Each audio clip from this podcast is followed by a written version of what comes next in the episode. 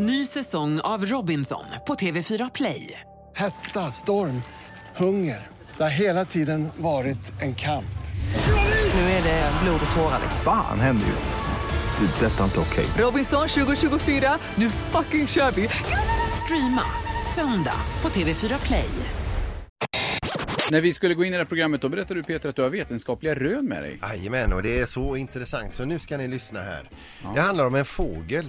Den större fregattfågeln läste jag om igår. En nyligen publicerad studie i Science visar att fregattfågeln färdas i genomsnitt eh, 410 kilometer varje dag när den flyttar vid årstiden. Alltså. 400, alltså 41 mil per dag. Och att de befinner sig i luften i två månader i sträck utan att landa. De har nämligen ingen vattentät fjäderdräkt så de måste flyga hela, de kan inte landa på vatten helt enkelt. Men Utan äter de någon eh, i luften då? de har i med sig farten? matsäck har de med också. I, en, i, en, Det var väl i en ryggan. relevant fråga hur de Nej, i det var det inte.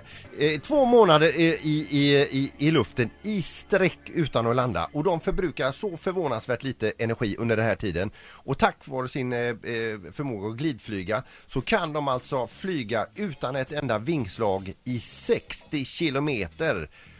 Plus att de sover 42 minuter per dygn när de flyger med en hjärnhalva avstängd.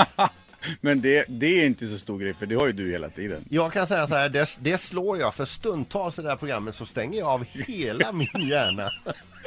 Ja, och sover gör det ju också in emellan. Ja.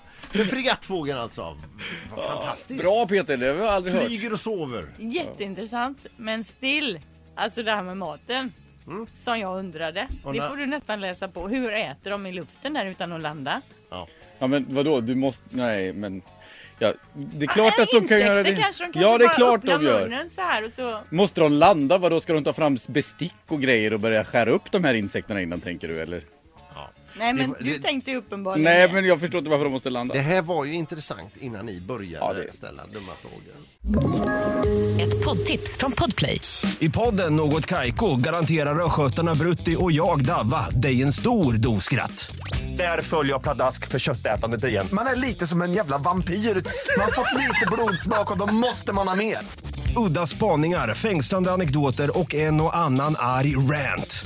Jag måste ha mitt kaffe på morgonen för annars är jag ingen trevlig människa. Då är du ingen trevlig människa, punkt. Något Kaiko, hör du på Podplay. Därför arkadeinerna.